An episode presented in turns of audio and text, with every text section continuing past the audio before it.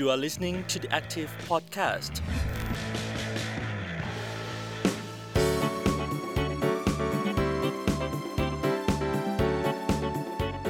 สวัสดีครับ ต้อนรับคุณผู้ฟังเข้าสู่ The Active Podcast วันนี้อยู่กับผมวชิรวิทย์เลื่อบำรุงชัยครับ วันนี้เราจะมาพูดถึงบทบาทของผู้อำนวยการโรงพยาบาลชุมชน ซึ่งก็น่าจะเป็นบทบาทที่มีความสำคัญอย่างมากต่อระบบสาธารณสุขครับ แล้วที่เราจะต้องมาพูดกันถึงเรื่องบทบาท ผู้อำนวยการโรงพยาบาลชุมชนก็ เพราะว่าในช่วงต้นเดือนกุมภาพันธ์ที่ผ่านมา คุณผู้ฟังหลายท่านอาจจะเคยได้รับทราบข่าวสารเกี่ยวกับการโยกย้าย คุณหมอสุพัฒน์ฮาสุวรรณกิจ ซึ่งเป็นผู้อำนวยการโรงพยาบาลชุมชนเหมือนกันนะครับ แต่ว่าอยู่ที่โรงพยาบาลจนะ ก็ถูกโยกย้ายถูกตั้งข้อสังเกตว่าเป็นคำสั่งที่อชอบทำหรือไม่ เพราะว่าคุณหมอก็ทำงานอยู่ในพื้นที่มาไม่ต่ำกว่า 20 ปีแล้วครับ แล้วจริงๆ ประเทศไทยก็มีโรงพยาบาลชุมชนอยู่ประมาณมากกว่า 700 แห่ง ทุกแห่งก็มีบทบาทมีการทำหน้าที่ที่แตกต่างกันไปครับ แล้วก็จะมีโรงพยาบาลอยู่แห่งหนึ่งครับที่มีความโดดเด่น ไม่เพียงเฉพาะแต่การรักษาเท่านั้น แต่ว่าจะโดดเด่นในเรื่องของพัฒนาคุณภาพชีวิตของคนรอบๆพื้นที่ ไปพร้อมกันซึ่งก็เป็นส่วนหนึ่งที่ทำให้คนที่นี่มีสุขภาพดีขึ้นไปด้วยนะครับ แล้ววันนี้ครับผมอยู่กับคุณหมอพักดีสืบนุการ ผู้อำนวยการโรงพยาบาลสมเด็จพระยุพราชด่านซ้ายจังหวัดเลย ซึ่งก็ประจำอยู่ที่นี่นะครับเป็นผู้อำนวยการโรงพยาบาลชุมชนที่นี่มาถึง 34 ปีแล้วนะครับ สวัสดีครับคุณหมอพักดีครับผมสสวัสดีครับ ครับอยากให้คุณหมอเล่าให้ฟังอะครับว่า อะไรทำให้คุณหมอมาอยู่ที่โรงพยาบาลนี้ แล้วก็อยู่มาได้นานถึง 34 ปีอะครับคือผมจบแพทย์ที่ขอนแก่นเมื่อปี 2530 ตอนนั้นเนี่ยแพทย์ทั้งประเทศก็มีประมาณ 600 คน เราก็ต้องไปจับสลากว่าจะไปอยู่ตรงไหน ผมไม่เคยคิดที่อยากจะมาอยู่โรงพยาบาลชุมชน ส่วนมากก็อยากจะอยู่โรงพยาบาลขนาดใหญ่หรือในเมืองใหญ่ โรงพยาบาลจังหวัดก็จะมีคนเลือกเยอะ ผมจับครั้งแรกก็ไม่ได้ เพราะคนได้คะแนนมากกับผมเขาก็ได้ไป ครั้งที่สองอผมจับอีกทีก็ไม่ได้ พอประมาณสักห้าโมงเย็นเนี่ยก็จะเหลือโรงพยาบาลเล็กๆ ตามแนวชายแดนเนี่ยก็เลยคิดว่าเอาละเราอยู่ขอนแก่นตอนจบแพทย์ขอนแก่น จังหวัดเลยคงห่างกันได้มาก จังหวัดเลยนี่ว่างเกือบทุกโรงพยาบาลเลยฮะเพราะไม่มีคนมา ก็เลยจับฉลากได้ จริงๆไม่ได้จับขอร้องก็ลงกัน ผมก็ลงที่โรงพยาบาลภูเรือ ก็อยู่โรงพยาบาลภูเรือเนี่ยสองปีสองปีเสร็จแล้วก็ เขาก็ย้ายผมมาที่โรงพยาบาลด่านซ้าย ซึ่งห่างจากตัวจังหวัดไกลขึ้นมาอีกนะฮะคือคือไม่ได้มีความดีความชอบอะไรหรอกครับ ก็คือโรงพยาบาลที่อยู่เนี่ยด่านซ้ายเนี่ยพอเขาก็ย้าย คือก่อนหน้านี้เขาก็ย้ายมาทุกปี ทุกปีอยู่แล้ว ตอนนั้นก็เพิ่งอายุแค่ยังไม่ถึง 25 ปีเลยนะฮะก็ได้มาเป็นผู้อำนวยการโรงพยาบาล สมเด็จพระยุพราชด่านซ้ายที่นี่นะครัแล้บวอะไรทำให้อยู่ได้นานถึง 34 ปีอะครับ จริง ๆ ตอนนั้นก็ไม่ได้คิดจะอยู่ ต้องต้องไม่ได้ไม่ได้ตั้งใจอยู่เลยนะฮะแล้วก็ไม่ได้มีอุดมการณ์อะไรมากมายนี่ไม่ได้ออกตัวเลยนะฮะแต่แต่เรารู้สึกว่าชีวิตการเป็นนักศึกษาแพทย์เนี่ยกับการมาเป็นแพทย์ในโรงพยาบาลชุมชนเนี่ยมันมีความแตกต่างกันนะสิ่งหนึ่งที่เราเห็นเลย เรารู้สึกเรามีคุณค่านะคือตอนที่เราอยู่โรงเรียนแพทย์เนี่ยเราก็เรารู้สึกว่าเราก็ต้องหาความรู้เราต้องจบนะครับ เพราะว่าเราไม่อยากสอบซ้ำชั้นนะฮะแต่พอเรามาอยู่ในโรงพยาบาลชุมชนเนี่ยบทบาทหนึ่งมันมันเปลี่ยนไป จริง ๆ ความรู้ไม่ต้องมากนะฮะแต่ว่าความรู้ที่มีอยู่ตอนนั้นเนี่ยมันก็ได้ช่วยเหลือคน และโดยเฉพาะในในพื้นที่ที่ที่ไกลๆแบบเนี้ยที่ติดชายแดนอย่างด่านซ้ายเนี่ยคนขาดโอกาสเยอะเลยนะฮะเข้าถึงบริการเนี่ยก็ลำบากคนยอมตายที่โรงพยาบาลอย่างนี้นะฮะมันความช่วยที่เรามีอยู่สมัยนั้นเนี่ยโอ้มันช่วยคนได้เยอะ เราก็รู้สึกสัมผัสถึงคุณค่าได้นะฮะเราเราสามารถผ่าตัดรักษาพยาบาลได้จากความรู้ที่เรียนมาตอนนั้น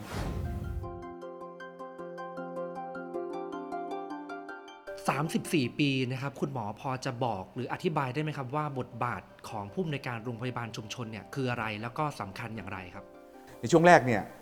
ไม่ต้องคิดทำอะไรเลยนะฮะไม่ไม่ได้คิดออกไปชุมชนเลยเพราะก็ไม่ทราบว่าจะออกไปทำไมคราวนี้มันก็พออยู่ได้สัก2อสปีเนี่ยนะครับทางกระทรวงสาธารณสุขเองเขาก็มีนโยบายบอกว่าเออโรงพยาบาลจะต้องทำงานส่งเสริมสุขภาพนะออลองตั้งชมรมผู้สูงอายุดูซิอะไรอย่างนี้นะครับเเราก็ก็ให้ฝ่ายทางฝ่ายที่เกี่ยวข้องทำไปเพราะเราก็ไม่ได้สนใจ นะครับ ปรากฏว่าพอเราทำงานเกี่ยวกับผู้สูงอายุมากขึ้นเนี่ยเราก็ได้เห็นเลยว่า โอ้ยังมีอีกหลายเรื่องที่เราไม่รู้จักในด่านซ้าย ลองแอบเข้าไปประชุมเขาบ้าง ก็เลยเห็นว่า โอ้เขามีปัญหาอีกเยอะเลย สมัยก่อนผมไม่เคยเยี่ยมบ้านคนไข้เลยนะฮะเพราะมันลำบากฮะที่ด่านซ้ายมันทางลำบากมากเขาชวนเราไปเยี่ยมบ้านโอ้โหพอเราไปเห็นเสร็จมันคือโอ้โหมันอีกโลกหนึ่งเลยนะ ก็เลยเริ่มสนใจแล้วก็งานที่ทำก็เริ่มต้นทำง่ายๆ จริง ๆ ตอนผมทำงานผู้สูงอายุนะฮะผมทำงานง่ายมากเลยฮะคือ คือที่นี่ไม่มีเงินอยู่แล้วครับในการจ่ายค่ารักษาพยาบาล ผมก็ใช้สิทธิ์ฟอเลยฮะคือผมไม่ต้องเก็บเงิน ผมเป็นโรงพยาบาลแรกๆที่ไม่เก็บเงินผู้สูงอายุเลยครับก็ไม่ใช่เงินของผมในการจ่ายค่ารักษาอยู่แล้วใช่ไหมฮะแล้วก็ถ้าไม่มียาก็ผมก็เบิกจากจังหวัดมาจ่าย เพราะฉะนั้นง่ายนิดเดียว แล้วผมก็คิดว่าผมคงอยู่ไม่นาน เดี๋ยวคนอื่นคงมารับผิดชอบต่อจากผมไป ผมก็จ่ายเพราะสงสารเขาเขาไม่มีเงินฮะไม่มีเงินแม้กระทั่งมาโรงพยาบาลค่ารักษาเพราะฉะนั้นต่อหลังมากระทรวงสาธารณสุขก็เลยทำนโยบายไม่ต้องเก็บเงินผู้สูงอายุ แล้วต่อหลังมาก็มีหลักประกันสุขภาพทั่วหน้าตามมา แต่ผมไปที่แรกๆเลยนะที่ไม่เก็บเงินครับเพราะผมสงสารเขานึกออกใช่ไหมฮะถ้าเป็นเรื่องรักษาพยาบาลก็อย่างนี้นะฮะแต่ตอนหลังมาเนี่ยพออยู่แล้วนานขึ้นอยู่นานขึ้นนานขึ้นนะฮะสุขภาพดีแล้ว แต่บางทีเขาไม่มีอาชีพบางทีเราก็ต้องส่งเสริมอาชีพอย่างเงี้ยฮะแล้วก็มองมิตินั้นได้อีกนะแล้วที่สำคัญคือพอเราอยู่อย่างยาวนานมากขึ้นเนี่ยมันมีความรักความผูกพันนะผมเคยรักษาคนนี้ทำคลอดคนนี้ ดูแลแม่เขาที่เสียชีวิตใช่ไหมฮะพอเขาขาดแคลนเขาลำบาก เราก็ไม่ต้องรอให้คนที่ทุกข์ยากลำบากมาร้องเรียนกับเราเนาะ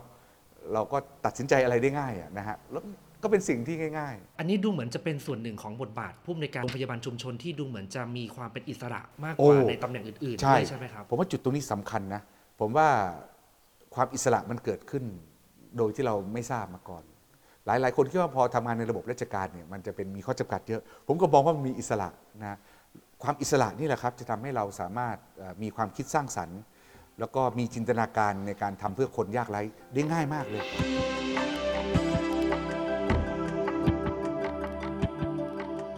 อยากจะแยกเป็น 2 เรื่องนะครับ เรื่องเรื่องแรกก็คือที่คุณหมอบอกว่าอ่าเราพยายามจะทำงานเรื่องส่งเสริมสุขภาพด้วย อันนี้อยากให้คุณหมอเล่าให้ฟังว่าคุณหมอทำอะไรในเชิงของการป้องกันโรคเชิงรุกที่นี่เขามีปัญหาอะไรกันบ้างนะฮะแล้วก็อีกประเด็นหนึ่งที่มันพ่วงมาเนี่ย ทำไมคุณหมอจะต้องส่งเสริมอาชีพด้วย เพราะว่าเออ มันไม่น่าจะใช่หน้าที่ของของหมอเนี่ยครับใช่ใช่จริงๆเนี่ยมีคนก็ถามเหมือนกัน เป็นหมอชุมชน เป็นหมอชนบท จะต้องไปยุ่งอะไรตั้งมากมายขนาดนี้ไหมเออผมลองลองถอดคำว่าหมอออกเนาะเออผมเป็นมนุษย์คนหนึ่งเท่านั้นเองนะเอ่อมนุษย์ก็มีหน้าที่ช่วยเหลือเพื่อนมนุษย์ ถ้าคิดแค่นี้เสร็จปุ๊บไม่ว่าจะเป็นหมอเป็นนายอำเภอเป็นพยาบาลเป็นผู้ว่า ถ้าคิดอย่างนี้เสร็จมันก็อยากจะช่วยเหลือคนอื่นอยู่แล้วถูกไหมฮะมันเป็นหน้าที่ของมนุษย์ที่ต้องช่วยเหลือดูกัน ช่วยดูแลกันนะคราวนี้เรื่องส่งเสริมสุขภาพแน่นอนเออจริง ๆ ตอนแรกผมก็ไม่ค่อยได้ทำนะ เพราะว่าผมก็ไม่ค่อยจะรู้เรื่องเท่าไหร่นะเพราะเพราะผมชอบรักษาพยาบาลในส่วนตัวแล้วเนี่ยคราวนี้ตอนหลังมาเสร็จทางกระทรวงสาธารณสุขบอกว่าเราจะต้องทำงานส่งเสริมสุขภาพ ผมก็มองว่าด่านซ้ายเรามีปัญหาอะไรบ้างเช่นในช่วงแรกในยด่านซ้ายก็มีปัญหาเรื่องการการขาดไอโอดีนแล้วก็จะเป็นโรคคอพอก แล้วก็จะมีผลต่อสติปัญญา เราก็รณรงค์ให้คนด่านซ้ายบริโภคเกลือไอโอดีน ซึ่งก็ยากนะ เพราะคนด่านซ้ายเนี่ยชอบชอบกินเกลือเกลือสินเทา ต่อไปก็อย่างเรื่องช่องปากอย่างเงี้ยสมัยก่อนเนี่ยไม่ต้องพูดถึงนะเรื่องการแปรงฟัน เรื่องการค้นหาปัญหาช่องปากต่อหลังเราก็รณรงค์ทั้งที่มันไม่ใช่หน้าที่ของหมอ สมัยหมอมาทำงานแรก ๆ ก็ไม่มีทันตแพทย์นะหมอเองก็เอายังเคยถอนฟันคนไข้เลยก็ทำไป แล้วต่อหลังมาก็เรื่องของการฝากคันสมัยก่อนก็ไม่ค่อยมาฝากคันหรอก ดูอยู่ที่บ้าน ให้หมอตำยายดูแลเราบอกเอ้ยไม่ได้นะ ถ้าเกิดไม่มาฝากคันเนี่ยแล้วเกิดแม่ซีดขึ้นมา แม่เป็นโรคทาลัสซีเมีย ลูกคลอดลำบากเดี๋ยวตายทั้งแม่ทั้งลูกนะ ซึ่งเราก็เจอนะฮะนะแล้วก็ไม่ได้รับวัคซีนป้องกันโรคตอนทำคลอดอย่างเงี้ยสมัยก่อนที่ด่านซ้ายก็คลอดที่บ้านเราก็เอาละลองดูซิคลอดที่สถานีนามัยก็ได้หรือคลอดที่โรงพยาบาลก็ได้ แต่ต้องมารับวัคซีนอะไรอย่างนี้นะครับ ตอนหลังมาก็จะมีเรื่องอื่นๆตามมาอีกเยอะเลยเออเราก็พบว่าเรื่องงานส่งเสริมสุขภาพนี่แหมมันเยอะนะฮะก็เลยก็เลยก็ต้องมาทำ ตอนหลังมาอย่างปัจจุบันนะเรื่องสารเสพติดใช่ไหมครับอย่างล่าสุดเนี่ยเด็กติดเกมอย่างเงี้ยเราก็ต้องเข้าไปยุ่งละเรื่องผู้สูงอายุที่ที่ถูกทอดทิ้งบ้างที่ต้องติดบ้านติดเตียงบ้าง หรือผู้ป่วยระยะท้ายสุดของชีวิตที่ที่ถูกทอดทิ้งเนี่ยอู้ตั้งแต่เกิดจนตายผมคิดว่ามันก็เข้าไปเยอะเลย มันก็รู้สึกมันไม่สิ้นสุดสักทีหนึ่งถ้าถามว่าเอ้ยเราต้องทำหรือเปล่า ถ้าเราคิดว่าเราเป็นมนุษย์นะมันก็ไม่เห็นต้องน่าจะไม่ทำตรงไหนเลย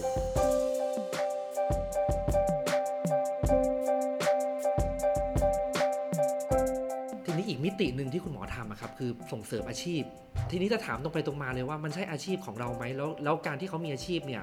มันทำให้สุขภาพดีขึ้นยังไงคือคือหลักการของผมเนี่ยนะจริง ๆ มันก็ลูกทุ่งเยอะเลยเนาะคือผมไม่ได้ค่อยคิดอะไรเชิงระบบมาก ผมคิดว่าไอ้คนที่อยู่ต่อหน้าเราเนี่ยนะถ้าเข้ามาหาเราเนี่ยผมว่ามันไม่บังเอิญหรอกนะครับ เพราะฉะนั้น อะไรที่หน้าตักเราจะช่วยเขาได้ เราก็ช่วยเขาอย่างผมจ้างคนพิการเนี่ยทำงานมา 20 ปีแล้ว ผมเห็นเขาตั้งแต่เขาเป็นเด็กนักเรียนพอจบเสร็จปุ๊บนะครับเขาก็ขับมอเตอร์ไซค์ไปทำงานเขาก็ถูกรถชนเป็นอัมพาตครึ่งตัว แล้วเขาก็มากายภาพบำบัดกับเรา แต่เพื่อนเขามีความรู้ด้านคอมพิวเตอร์บ้าง ผมก็ชวนเขามาทำงาน ตอนมาทำงานเสร็จมันก็ไม่มีเงินจ้างเราก็ขอเงินกองทุนที่เรามีอยู่มาจ้าง แต่ตอนหลังมาเราก็บรรจุเขาเป็นพนักงานราชการเรียบร้อยแล้วอย่างนี้นะฮะเพราะฉะนั้นเนี่ยเราเริ่มจาก ลองทำเพราะที่พอเราทำเสร็จปุ๊บเราก็เราก็เห็นเรื่องราวชีวิตของเขา เอ้ยมันง่ายมาสำเร็จ นี่ต่อไปเราก็ต้องมองละเออ การการมีอาชีพนี่สำคัญมากนะฮะเราก็พบว่าคนเราพอมีอาชีพเสร็จถึงจะพิการนะ แต่ว่าครอบครัวเขาก็ก็สบายใจอยู่ได้เราเห็นความสุขเกิดขึ้น เพราะฉะนั้นเราก็คิดอย่างนี้ทุก ๆ งาน อันนี้คือเริ่มจากว่าเขาเป็นผู้ป่วยมาเป็นคนไข้ของเราก่อนใช่ไหมครับแล้วคือถ้าเกิดเราขยับไปถ้าเกิดเราดูแค่เฉพาะป่วยอย่างเดียวมันก็อะ มาตามนัดนะ แต่ไอความผูกพันที่อยู่กันอย่างยาวนานน่ะมันจะเห็นเลยว่ามันควรได้อะไร อย่างบางรายเนี่ยบางคนเนี่ยเป็นคนไข้ของเรานะพิการเป็นพนักงานธนาคารออมสินพอพิการเสร็จธนาคารบอกว่าไม่รับ เราบอกว่าเอ้ย เขาไม่ได้พิการทางสมองนะ น่าจะรับทำงาน ธนาคารไม่รับเราบอกไม่เป็นไรเราก็พยายามทำเรื่องไปถึงสาภาพแรงงานธนาคารออมสินปรากฏว่าเขาก็รับ เรายังดีใจเลยว่าเอ่อเรามีคนพิการทำงานที่ธนาคารออมสินเนี่ย เอ่อเป็นคนแรกของประวัติศาสตร์ธนาคารออมสินในประเทศไทยเลย สมัยนั้นอะโอ้เหตุการณ์แบบนี้เกิดขึ้นมาตั้งสิบกว่าปีแล้ว เพราะอะไรครับเพราะว่าเพราะว่าเราต้องการเห็นสังคม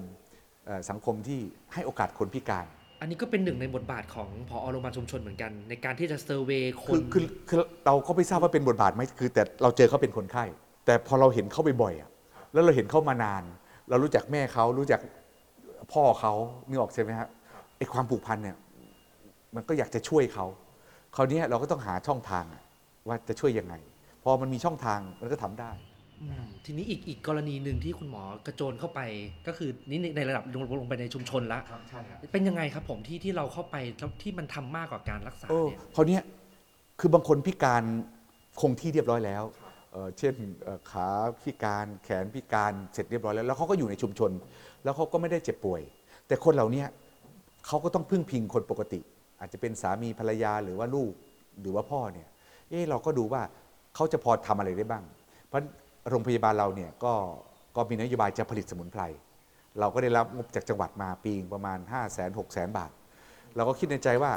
เออ เราก็ผลิตดีไหม เพราะว่าได้งบปีตั้งเยอะ เราก็เปลี่ยนใจบอกเอ้ยเราเราอย่าทำเองเลยนะ งานอย่างนี้ลองดูซิ เราก็ไปคุยกับกลุ่มคนพิการดู แล้วก็ไปตั้งกลุ่มคนพิการ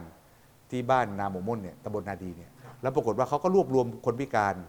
ได้ไม่เยอะหรอกครับประมาณ 5 6 คน มันก็แต่ก็ต้องพิการที่พอทำงานได้นะ เรารู้ว่าจะแมทชิ่งอะไรกันได้ แล้วก็ให้คนเหล่านั้นมาทำสมุนไพรนะเขาก็นั่งทำอยู่ที่บ้านเขานะครับ แล้วเขาก็สามารถจะเอายาส่งขายให้โรงพยาบาล แล้วผมก็เอายานี้กระจายให้กับรอ่ารพสตแล้วก็โรงพยาบาลในจังหวัดเลย ตามงบที่ที่มี แต่ตอนนี้เขาก็ทำมากกว่านั้นอีกมีอีกเยอะเลยที่เขาทำ แล้วเขาก็มีผู้นำซึ่งตลกมากผู้นำก็ไม่ใช่ตลกบังเอิญ ผู้นำก็เป็นคนพิการด้วย ซึ่งเป็นอดีตผู้ใหญ่บ้านเก่า แล้วเขาก็จดเป็นวิสาหกิจชุมชน ซึ่งพัฒนาชุมชนไปทำให้เขาก็มีรายได้เนี่ยเขายังมาบริจาคเงินที่โรงพยาบาลผมช่วงโควิดตั้งแสนหนึ่งเลยผมดีใจรายได้จากวิสาหกิจชุมชนใช่ใช่ฮะเขาได้เลยเพราะว่าเขาก็ได้เงินเราปีละห้าแสนหกแสนโอ้เป็น10ปีเลยเนี่ยเขาก็ทำได้ แล้วคนพิการเหล่านั้นเขาก็มีคุณค่าเนาะทำบ้านตัวเองสบาย แล้วก็คนพิการบางคนต้องเลี้ยงลูกเลี้ยงหลาน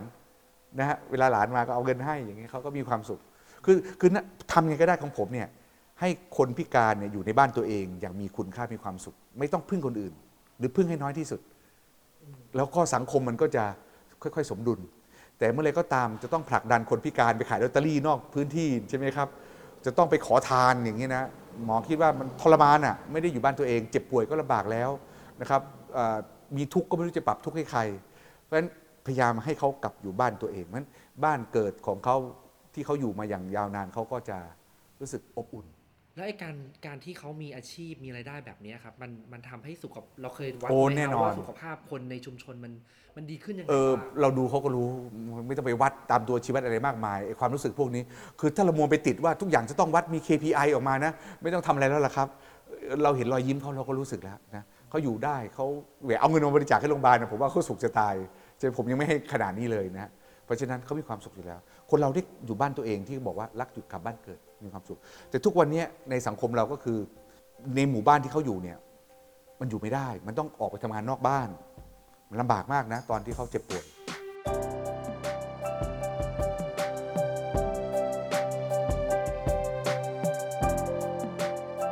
ทีนี้คุณหมอคิดไหมครับว่ายุคนี้โลกมันเปลี่ยนมันเริ่มเปลี่ยนละแล้วคนที่ จะมาเป็นผอโรงพยาบาลชุมชนเนี่ยก็มีความต้องการน้อยลงหรือเปล่าฮะแล้วเรื่องบุคลากรแพทย์ที่ไม่เพียงพออีกหรือเปล่าอะไรเงี้ยคือคิคืดอคิดว่าแนวโน้มครัมับนจะเป็นยังไง คือตอนนี้ทุกอย่างบนโลกใบนี้นะเออมันต้องมีเปลี่ยนแปลงอยู่ตลอดเวลา ผมไม่ได้คาดหวังว่าน้องแพทย์ต้องคิดเหมือนผม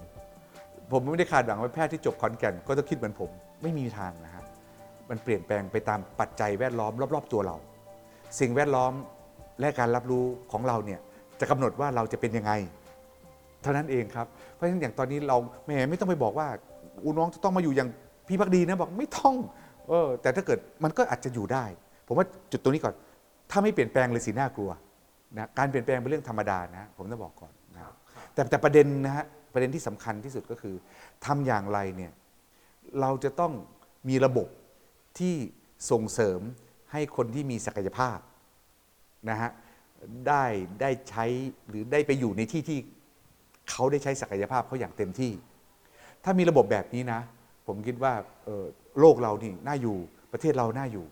คำว่าคนคนนี้ไม่ใช่แพทย์นะผมว่าทุกวิชาชีพเลย ทุกวิชาชีพนะจะต้องส่งเสริมไม่ใช่ไปทำลายเขาส่งเสริมให้คนมีศักยภาพ ไปอยู่ในที่ที่เขาได้แสดงศักยภาพอย่างเต็มที่เพราะอย่างผมเนี่ยผมเป็นคนที่เรียนไม่เก่งนะครับ ต้องต้องบอกก่อนนะหมอไม่ได้เรียนเก่งหมอไม่ได้เกียรตินิยม ผมมาอยู่ที่นี่แป๊บเดียวผมก็มีคุณค่าจากความรู้ที่ผมมีถูกไหมฮะแล้วก็ผมก็ถูกส่งเสริมแน่นอนรางวัลก็คงเป็นกำลังใจอะแต่อีกอันก็คืออผมอาจจะผมเจอบุคลากรโรงพยาบาลเขาน่ารัก ชาวบ้านที่ผมอยู่ด้วยเนี่ยยิ่งน่ารักใหญ่เลย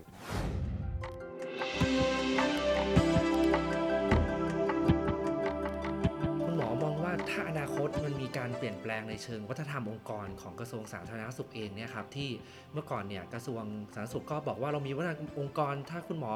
ท่านไหนที่อยู่โรงพยาบาลชุมชนนานๆก็ไม่เป็นไรให้อยู่ไป แต่ถ้ามันจะเริ่มมีแนวคิดในเรื่องของไม่อยากให้อยู่นาน ไม่เป็นไรครับ แล้วจะแบบว่ากลัวว่าพออยู่นานเนี่ยเริ่มไปมีแนวคิดคล้ายๆกระทรวงมหาดไทยว่า ถ้าอยู่นานๆปุ๊บมันอาจจะมีผลประโยชน์มีมีอะไรเพิ่มเติมเข้ามาแบบนี้แล้วก็ สี่ปีก็ย้ายได้แล้วล่ะครับครับ นี่คุณบอกว่ามันจะส่งผลกระทบอะไรต่อระบบสาธารณสุขครับเอ่อต้องย้อนกลับไปเนาะไอการที่เขามีนโยบายให้ 4 ปีย้ายเนี่ยนะก็เขามองมุมหนึ่ง มุมหนึ่งก็คือว่าในช่วง 4 ปีเกิดคนคนนั้นเนี่ยมีอำนาจขึ้นมา แล้วก็มีผลประโยชน์ทับซ้อน หรือมีผลประโยชน์ต่างตอบแทน ผมคิดว่ามุมมุมนั้นเนี่ยมีการโยกย้ายซึ่งก็ถูกถูกไหมฮะแต่ทุกวิชาชีพมันก็ไม่ได้เป็นแบบนั้นทั้งหมด ก็ต้องย้อนกลับไปที่ผมพูดตั้งแต่ตอนแรกอีกก็คือ ระบบมันควรจะต้องดูว่าเราจะส่งเสริมคนที่มีศักยภาพ ให้ไปอยู่ในที่ที่เขาได้ใช้ศักยภาพได้ดีที่สุดอย่างไรกฎมนุษย์เขียนได้ มันแก้ได้ ผมลองมองอีกมุมหนึ่งนะ การที่ผู้ตรวจราชการกระทรวงเนี่ยมีอำนาจสั่งย้ายแพทย์อย่างผมเนี่ยผมบอกดีฮะเพราะว่ามันจะได้เกิดการการเปลี่ยนแปลงที่ดี เพราะอะไรครับ ก็ต้องยอมรับว่าบางครั้งเกิดสมมตินะฮะสมมติ ผมทำงานแล้วผมมีผลประโยชน์ทับซ้อนอยู่นานนายแพทย์สาธารณสุขจังหวัดไม่กล้าย้ายผม ผมมีเป็นผู้มีอิทธิพลผมสนิทกับสมมตินักการเมืองท้องถิ่นหรือระดับจังหวัดอยู่นานๆผู้ว่าไม่กล้าย้ายผมก็มีเกิดอย่างเงี้ยแต่โรงพยาบาลไม่พัฒนาชาวบ้านเดือดร้อน โอ้ยโรงพยาบาลล้าหลังไอ้อย่างนี้ไม่มีใครกล้าย้าย อย่างเงี้ยถ้าผู้ตรวจมาสั่งย้ายผมก็ได้ อันนี้ก็เป็นข้อดีถูกไหมฮะเอ่อถ้ามองในแง่นั้นเลย นะครับเพราะฉะนั้นก็ต้องมาดูตรงที่ว่า ผมได้ใช้ศักยภาพผมเต็มที่ไหมก็ต้องมาดูว่าผลงานที่ผมทำสิฮะใช่ไหมครับว่าอย่างสมมติผมอยู่ที่ด่านซ้าย ผมอยู่มาตั้ง 34 ปีเอ่ออข้อบกพร่องผมมีอะไรบ้าง มันก็ต้องมีอยู่แล้วแล้วผมก็ต้องมีข้อบกพร่องผมมันธรรมดา แต่ไอ้ข้อดีมีอะไรบ้างนะฮะข้อดีก็ไม่ต้องมาถามผมหรอกครับ ก็ไปถามชาวบ้านสิลองลองเบนช์มาร์กกับโรงพยาบาลที่อื่นหรือพื้นที่อื่นดูซินึกออกใช่ไหมครับ แล้วก็ลองดูซิว่าโรงพยาบาลเติบโตตามตามบริบทมันไหม มันเติบโตเป็นยังไงบ้าง ก็ต้องมาดูอย่างนี้นะฮะแล้วก็โรงพยาบาลมีระบบคุณภาพ ซึ่งตอนนี้เราก็มีระบบการรับรองจากภายนอก ซึ่งเรียกว่าสถาบันรับรองคุณภาพโรงพยาบาลเขาก็มาดูซิว่าเฮ้ยโรงพยาบาลนี้ทำไหมไม่ใช่อยู่เช้าชามเย็นชามนะเนึกออกถ้าพิสูจน์ได้ว่าหมอพักดีไม่ทำนึกออกใช่ไหมฮะโรงพยาบาลก็ล้าหลังนะฮะชาวบ้านก็ไปรักษาที่อื่นหมดนะชาวบ้านร้องเรียนก็สมมติผมสนิทกับเจ้านายผมนะฮะผมเกิดผมสนิทกับสสจก็ปิดข่าวให้ผมหมด โอ้ถ้าอย่างนั้นก็ต้องย้ายผม ผู้ตรวจก็เซ็นย้ายผม ผมก็ต้องไป แล้วถ้าอีกมุมหนึ่งครับอ่าถ้าในมุมอีกกลับกันเออ มันดีอยู่แล้วอะนะฮะ ถ้าสมมติดูแล้วว่า เออ อย่างเงี้ยพักดีมันอยู่มา 34 ปีเออแต่แต่ไม่ต้องมาชมผมนะเออแต่พิสูจน์แล้วดีเฮ้ยมันทำมันนั้นก็นี่โอ้ทำทุกอย่างเลยทำไปโอ้มันใช้ศักยภาพเต็มที่มันชักชวนชาวบ้านทำงานด้วย แล้วก็ส่งเสริมให้มีอาชีพอย่างนี้นะครับ แล้วยังไปทำเรื่องสิ่งแวดล้อมอีกต่างหากไอ้พักดียังไม่ต้องยุ่งเรื่องไฟป่าอีกนึกออกใช่ไหมยังไม่ยุ่งเรื่องเขื่อนเรื่องน้ำ เออพักดีนี่มันยุ่งทุกเรื่องเลยนะเออเฮ้ยแต่มันเป็นประโยชน์ไหมชาวบ้านได้ประโยชน์ไหมออแล้วแล้วคุณหมอพักดีมีชีวิตยังไงล่ะ ก็ต้องไปดูด้วยโอ้หมอพักดีแกรวยอู้ฟู่หรือเปล่านึกออกใช่ไหมฮะเฮ้ยถ้าแกรวยอู้ฟู่อย่างนี้มันผลประโยชน์ทับซ้อน ผลประโยชน์ต่างตอบแทน ก็ต้องจัดการมัน แต่ถ้าเกิดชีวิตพักดีเป็นยังไงก็ไปดูสิครับ ถูกไหมฮะถ้าดูแล้วให้มันอยู่ต่อนะครับ ยิ่งเป็นประโยชน์ แล้วก็วิธีการก็ไปพาน้องๆมาเรียนรู้กับพักดีสิ หน้าที่กระทรวงพักดีเป็นต้นแบบเอาพาน้องมาพาโรงพยาบาลไหนอยากเรียนรู้ ก็มีคนมาดูงาน ดูงานไม่พอเอาพักดีออกไปพูดหน่อยออกไปบรรยาย เชิญไปเป็นอาจารย์พิเศษ ซึ่งอย่างตอนนี้อย่างที่ด่านซ้ายเนี่ยของผมเนี่ยผมก็รับฝึกนักศึกษาแพทย์จากรามารามาธิบดีตั้งเกือบ 20 ปีอะนะปีตั้งแต่ปี3เนี่ยเพิ่งกลับไปเดี๋ยวปี4ไม่ปี5เนี่ยจะมาเป็นโรเตทเลยนะมาทีเยอะๆเลสเดนแพทย์ประจำบ้านก็ต้องมาฝึกงานกับเรา ตอนนี้พวกอิเล็กทีฟก็ต้องมาฝึกงานกับเรา ไม่เฉพาะนักศึกษาแพทย์ทันตแพทย์กายภาพบำบัดเภสัชสมัยก่อนก็มาอีกนักการแพทย์แผนไทยก็มาจากธรรมศาสตร์ก็มาเยอะเลยนะฮะมันก็ก็เป็นแหล่งเรียนรู้ได้เห็นไหมฮะมันวิธีการส่งเสริมผมนี่ไม่ต้องให้ผมไปอยู่ที่อื่น แต่อีกอย่างหนึ่งที่สำคัญนะ ผมว่าก็ต้องถามว่าเออถ้าสมมติผมดีเนาะก็ต้องถามว่าเออพักดีอยู่ดีพักดีต้องการอะไรไหมผมบอกไม่เป็นไรหรอกครับแค่นี้ดีแล้วออผมมีความสุขแล้วล่ะเพราะว่าผมอยู่ที่นี่ ค่าใช้จ่ายมันก็ถูกผมมะขามหวานผมก็ไม่ต้องซื้อถูกไหมฮะ ไปตลาดก็คนชอบให้ของฝาก อย่างนี้เป็นต้น ผมก็พอใจกับชีวิตแล้ว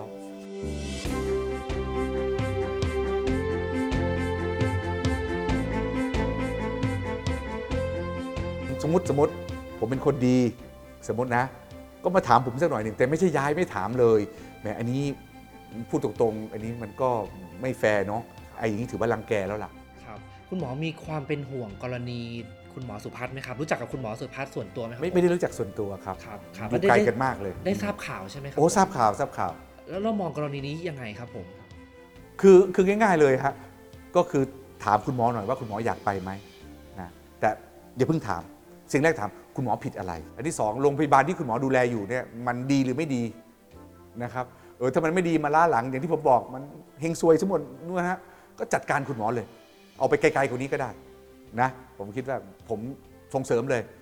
น่าทำคราวนี้ถ้าคุณหมอดีนะครับอ่าละด้วยข้อจำกัดหลาย ๆ อย่างถูกกดดันมาจากไหนก็ตาม ก็คุยกับคุณหมอเขาหน่อย เราก็เป็นพี่น้องกัน ทราบว่าคนที่สั่งย้ายกับคุณหมอก็รู้จักกันมาก่อนใช่ไหมก็เห็นหน้าด้วยกันทำไมต้องทำกันขนาดนี้เนาะแค่นี้เองนะแค่นี้แหละประเด็นของผม คุณผู้ฟังครับจริงๆพอดแคสต์ชุดเนี้ยครับเราอัดกันที่โรงพยาบาลด่านซ้ายที่เรามาหาคุณหมอที่นี่เลยนะครับ แล้วก็อาจจะได้ยินเสียงเด็กร้องบ้างเพราะว่าอยู่ในตึกตึกอะไรนะครับ ตรงนี้ตึตึกกหลังคลอดตึกหลังคลอดนะครับ ก็เป็นบรรยากาศในโรงพยาบาลที่ที่คุณหมอก็พัฒนามาจนโรงพยาบาลด่านซ้ายเนี่ยชาวก็บ้านใหญ่ชาวบ้านออกแบบเองตึกนี้ใช่ครับ ก็ใหญ่ขึ้นเรื่อย ๆ แล้วก็แล้วก็เห็นว่าเดี๋ยวคุณหมออีก 7 เดือนจะเกษียณใช่ไหมครับใช่ครับ ส่งมอบงานให้กับคุณหมอคนต่อไป มีมีเรียแล้วบครับร้อย คือคือที่นี่คือคือแนวทางของเราก็คือมีหมอจะมาเป็นผู้อำนวยการก็เป็นคุณหมอสูอะที่อยู่ที่นี่มาตั้ง 20 ปีนะครับเออเออแล้วก็แล้วแต่ผมก็ไปบอกนะบอกท่านนายแพทย์ใหญ่ว่า บอกท่านผู้ตรวจนะว่าเนี่ยคนนี้จะเป็นต่อจากผมนะเออผมก็บอกผู้ว่านะฮะแต่ผมไม่บอกมากหรอกครับ อะอะไรที่เราส่งต่อไปถึงคนต่อไปที่จะมานั่งแทนเราครับอะไรคือคือ คือไม่ต้องส่งต่อเพราะน้องก็อยู่ในวัฒนธรรมองค์กร เพราะที่นี่วัฒนธรรมองค์กรแข็งแกร่งมากนะครับก็ไม่ค่อยมีคนอยากมาอยู่หรอกครับเพราะ น้องคนนี้เขาก็อยู่มาตั้ง 20 ปีนะฮะแล้วอยู่ที่นี่อยู่ไกลๆอย่างนี้มันก็ลำบากนะฮะไม่ใครอยากมา ครับอีกขออีกคำถามหนึ่งก็คือ แล้วหลังเกษียณนี่คุณหมอจะทำอะไรต่อฮะโอ้เราก็ทำงานเราก็เป็นประชาชนถูกไหมฮะประชาชนที่คอยดูช่วยระบบสุขภาพ สมัยก่อนผมเป็นภาครัฐละตอนนี้ผมก็เป็นภาคประชาชน ผมก็จะคอยช่วยเป็นปากเป็นเสียงนะฮะบางเรื่องที่มันจะมีผลต่อสุขภาพ เยอะเลย ตอนนี้ปัญหาที่หลักๆเลยไม่ใช่เรื่องเด็กอย่างเดียว คุณหมอห่วงเรื่องเรื่องเด็กติดเกม เรื่องเด็กที่มีปัญหาสุขภาพจิต อู้ผมว่าปัญหานี้นี่ผมผมทุกข์มากเลยนะ คือมันมันเป็นปัญหาที่มันยังมาไม่ถึงโรงพยาบาลไงแต่มันอยู่ในครัวเรือนหมดแล้ว แล้วก็ผู้ปกครองลำบาก เพราะว่าผมทราบปัญหานี้ เพราะว่าจากคนไข้เบาหวานความดันคนไข้จิตเวชผมอะนะ เขาก็มีความทุกข์เรื่องนี้เยอะครับอืมก็ต้องลองดู ครับเอาละครับผมผมเชื่อว่าเดี๋ยวพอคุณหมอเนี่ยอีก 7 เดือนเกษียณไปแล้วเนี่ยก็คงยังคงยังคงต้องทำงานอยู่ในระบบสาธารณสุขแบบนี้ครับต่อไป แต่วันนี้ก็ต้องขอบคุณคุณหมอพักดีนะครับผู้อำนวยการโรงพยาบาลสมเด็จพยุพราชด่านซ้าย ที่มาพูดคุยกับเราในวันนี้นะครับหมดเวลาแล้วนะครับ ต้องขอลาไปก่อนนะครับ ผมสวัสดีครับ You are listening to the Active Podcast.